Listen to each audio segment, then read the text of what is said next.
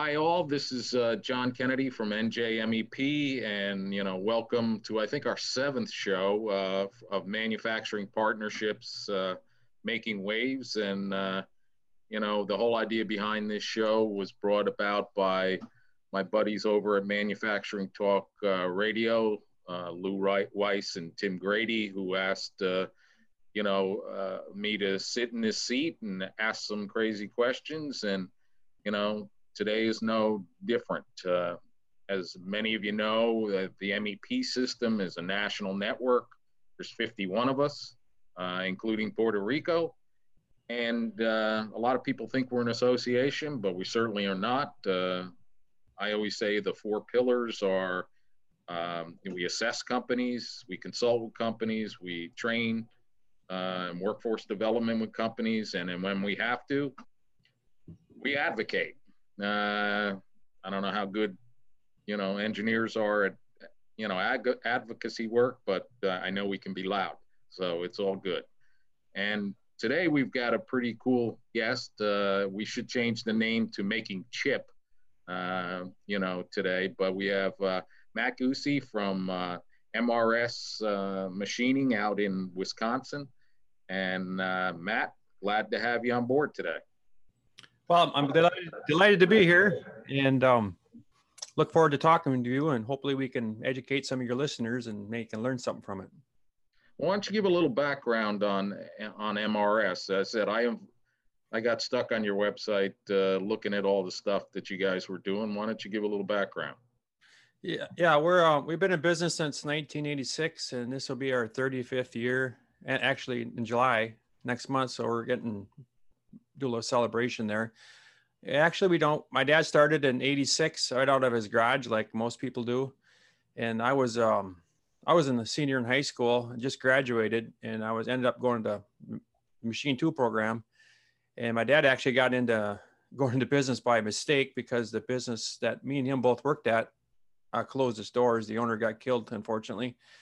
And we had some expensive material, and my dad was kinds of friends with the, the customers, and they had to get it out of the building, so we put it in the garage and and they just asked my dad one day, "Hey, geez, Raj, can you finish machining it?" And to this day, I still don't understand how he how he did that because he all he really had was a little South Bend lathe bench top. I mean, that thing was so sloppy. he just had indicators everywhere, and he actually made the parts.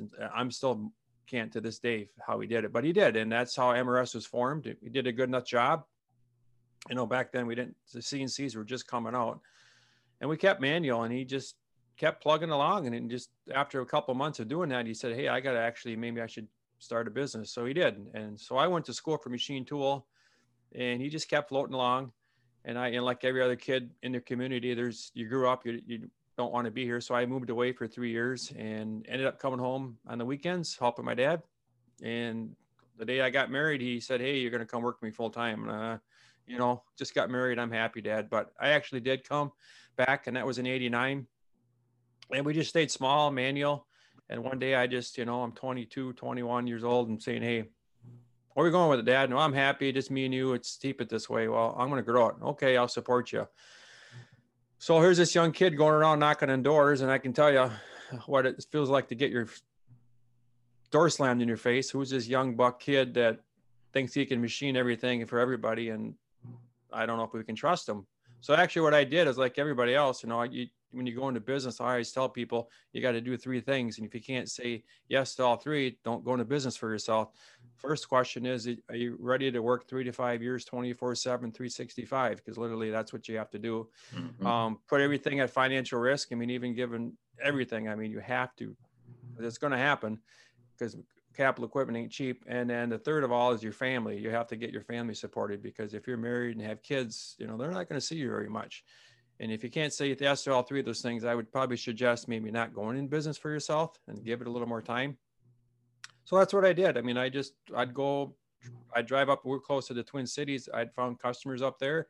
I went up there, I made, got the prints, drawings, came back, made the parts, shipped overnight, went back and dropped them off and long days, but you know, it paid off. And then I just started adding great team members. And that's kind of where, you know, I could sit here and talk about this for hours. Someday I'm going to write a book on it.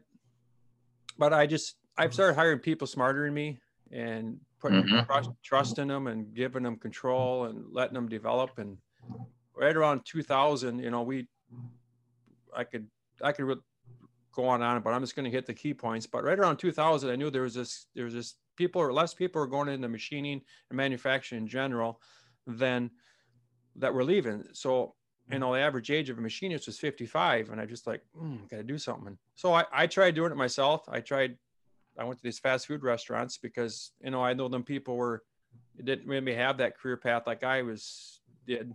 Cause I was told in high school that I was a failure and, you know, I probably deserved everything the teachers told me, but that drove me. And I always take no for an answer.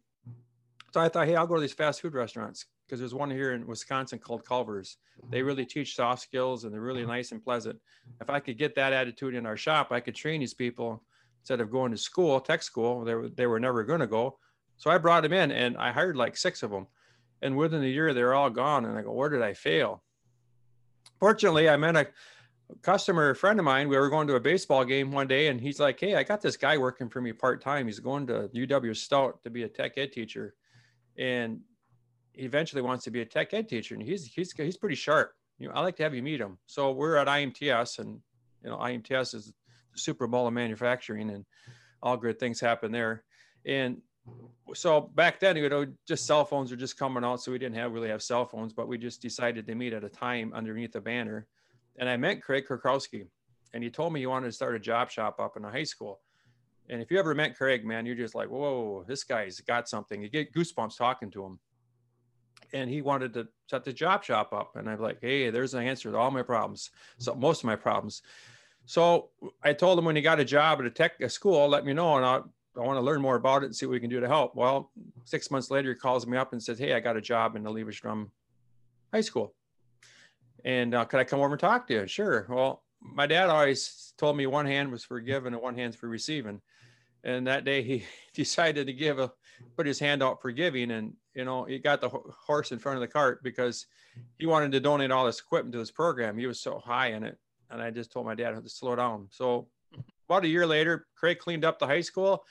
We gave him some equipment and you know i i could go on about that program and i like to you know if your listeners want to learn more about it i got we have workshops throughout the year and I and we actually the last two we did virtual, but it's it's really a program in a job shop. They're my competitor, but like I say, if I'm threatened by a bunch of high school kids who uh, work about two or three hours a day and has 100% turnover, I have a lot of other issues to deal with.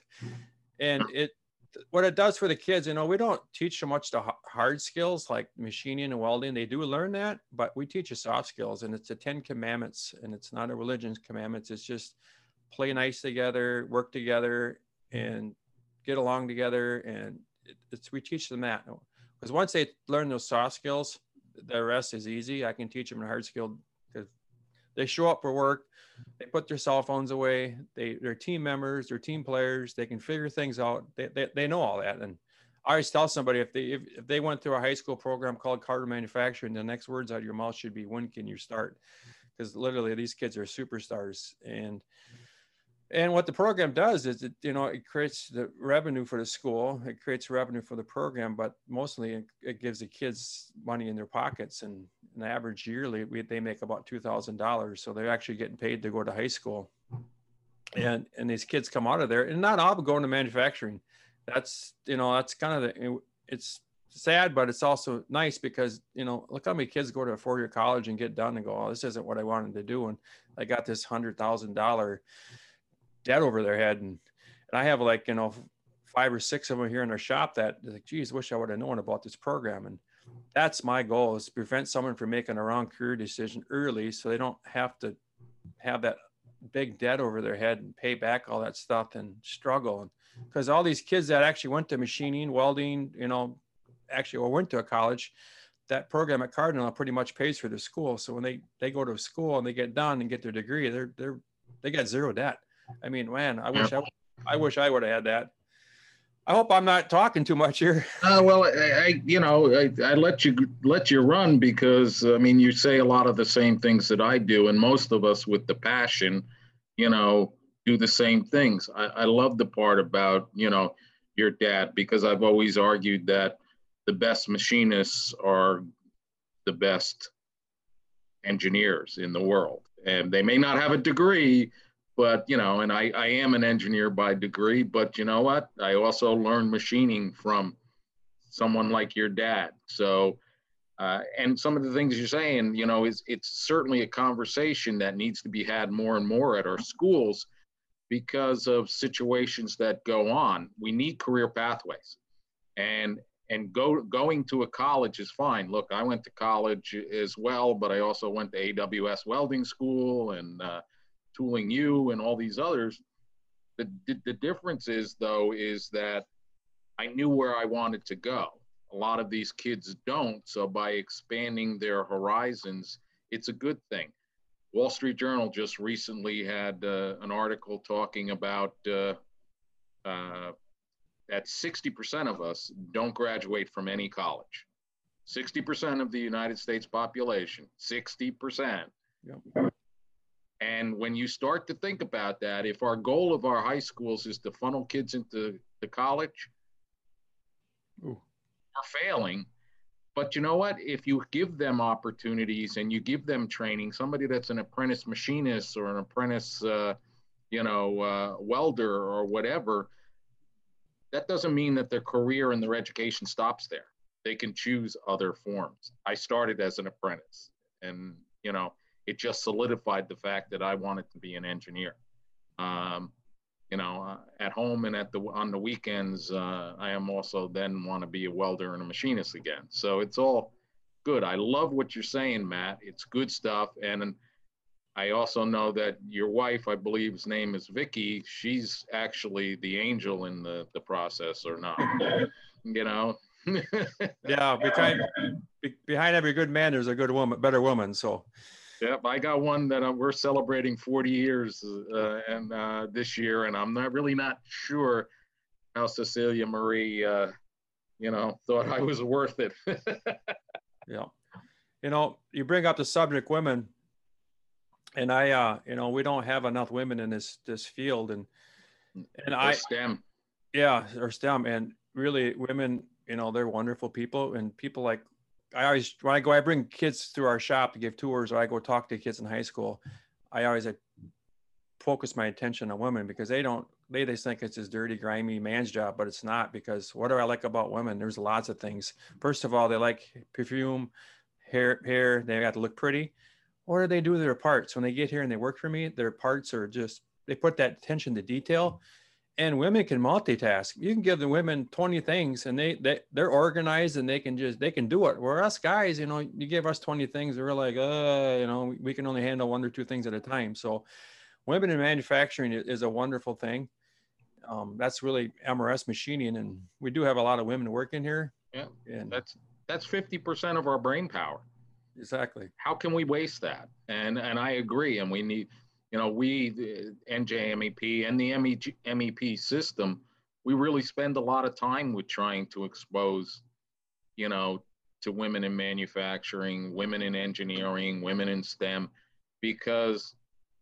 uh, it makes no sense for us to waste half of our natural resource, which is brain power. So I love what you guys are doing. You know, I had read some things, some notices uh, on on that, and uh, you know, and but you don't make them ride up Pikes Peak, right? No, no. All right, I'm just, you know, just I, Matt's a Matt's a bike rider like I am, and uh, you know, I know that he's ridden up Pikes Peak, and uh, you know, I was wondering if that was like part of their interview process. if you can make it up Pikes Peak, uh, you're hired instantly. hey, Matt, I want to. Uh, one thing I've been doing with everybody that uh, we put on the show is we have what we call the Fast Five questions, and uh, some of them sound to to us that are in the industry, you know, it sounds like no brainers, but a lot of people that watch this stuff aren't in the industry. So um, I'm going to ask you whatever comes top to your mind. Give a give a quick answer, uh, quick explanation, uh, and let's let's roll on the fast five. So the first one Is manufacturing in the USA dead? No, it's not. It's, it's only continue to girl because of uh, a lot of the things Harry Moser is doing, and people are disrupted by the supply chain, and they can't wait for parts. They can't have that fear of when or what. So, no, it, it's growing, and us people are getting more innovative and create new ideas and products. And I just see it. I see it growing. How much I don't know, but it's growing. I agree, and Harry with his reshoring stuff is is a great asset. Number two, can the U.S. economy exist and or thrive without manufacturing? No, no, it has to have manufacturing. The more, the better, because you know, manufacturing gives people that are in the workforce are when they're making things, they're feeling good. Um, you know, everybody has gifts and talents, and once they find them, they can become fruitful. And manufacturing does that. And if you ain't making products or making things, you know, you're not excited about stuff, and that generates more service because when you make things, it's got to have service and computers and all that. So, it, it, I mean, it has to have more of it. I personally think. Yeah. Uh, number three, why can't we convince our respective governments, state, federal, educators, to support this critical industry more? Why do you think we can? And I, you know, I know you could probably talk for six hours like I can, but what's your first thought? Well, you know, like everybody else, they all politicians, and I'm not trying to grip on politicians. You know, it doesn't matter if you're red, blue, or whatever, but you know, they all say yes, yes, yes. But then when you get down to details, they you get the death ear. They don't understand it. I, I just think it's the mentality that you know, like the kids, you know, everybody got to go to four year college and they just think it's, they just think it's not the right, they don't think it's a, a, a bright career, career path for people. Um, I think we're changing that. I just wish we could, you know, look at high schools right now. They're putting all these fancy sports complexes in, which are great. Don't get me wrong. But, you know, for example, our local one here is putting a $600,000 track in, which is great well, what happens if we could take half of that, put three hundred thousand dollars of equipment in our high school?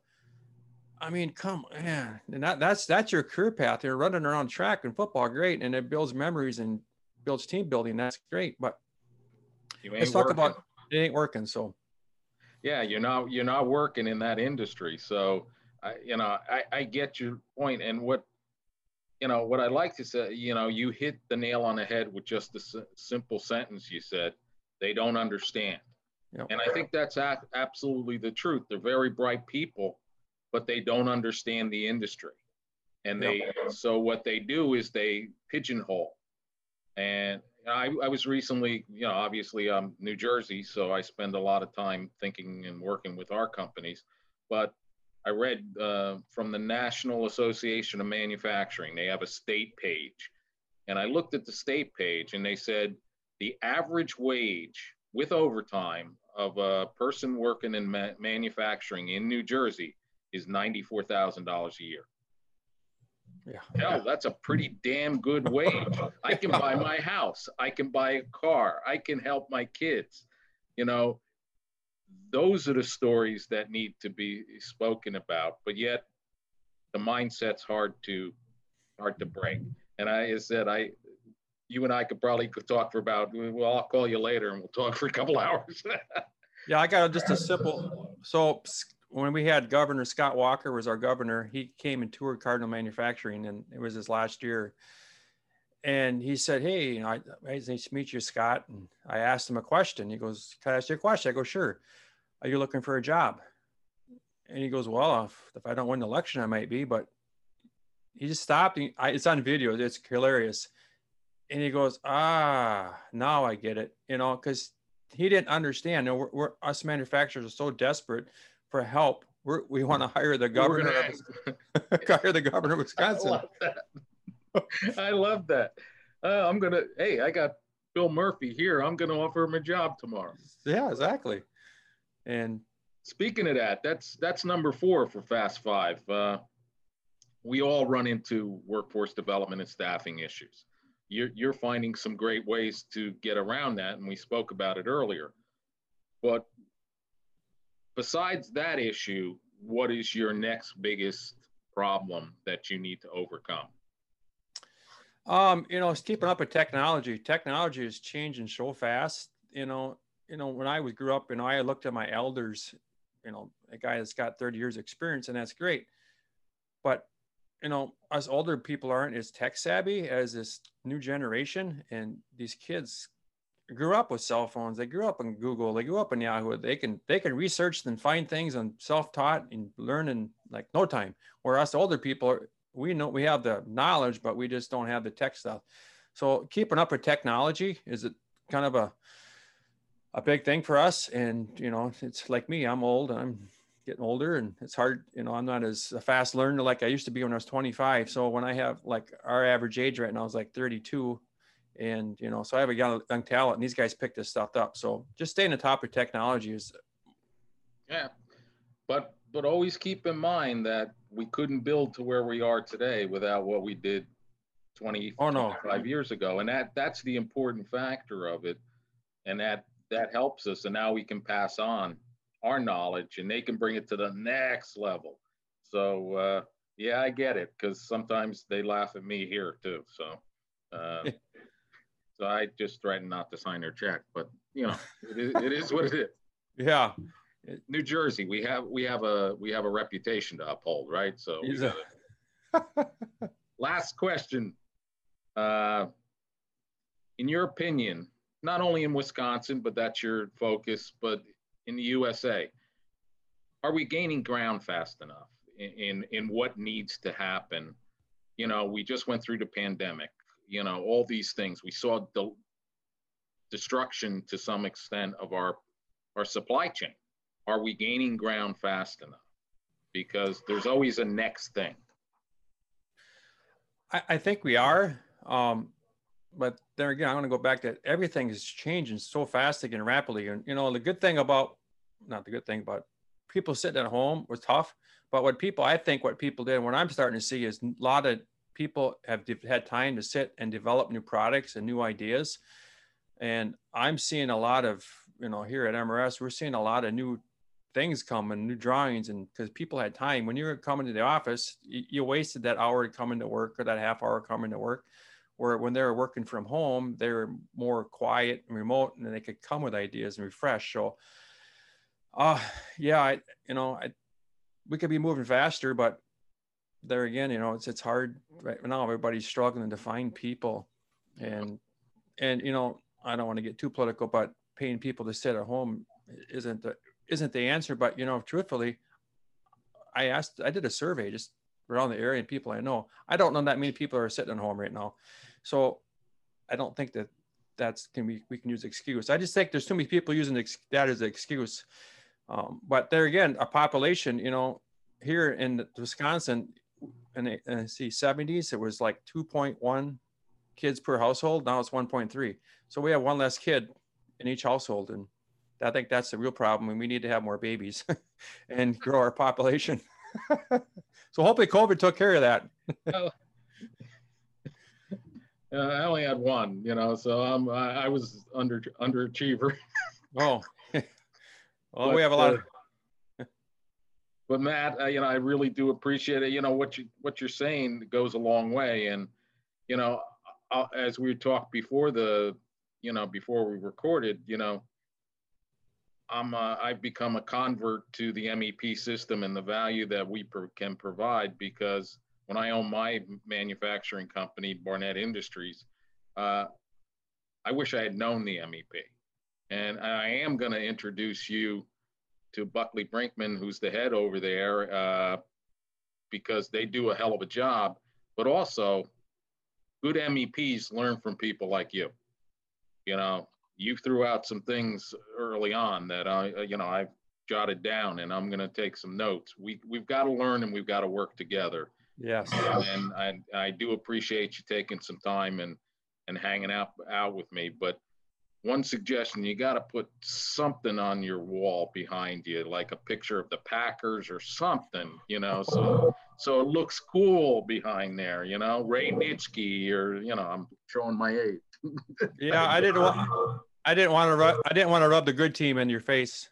the G stands for good team. Just to let you know that. I get that. I'm a Giants fan, and we we win a Super Bowl and then we lose for five years. but they're my team. All right, thank you. Uh, just to finish up, uh, we're we've been speaking with uh, Matt Guse at uh, MRS uh, Machining out in Wisconsin. Uh, this podcast is a monthly podcast, and we talk to a lot of uh, MEP centers and and people that that work in in the industry. And thank goodness we got people that's like started manufacturing talk radio. Matt, if you haven't been on their website, go on their website because they're actually manufacturers who decided that they wanted to start programs like this so that people could, you know, get that information. So thank you guys for listening in. And uh, Matt, thank you for coming on board. Yep, you're welcome.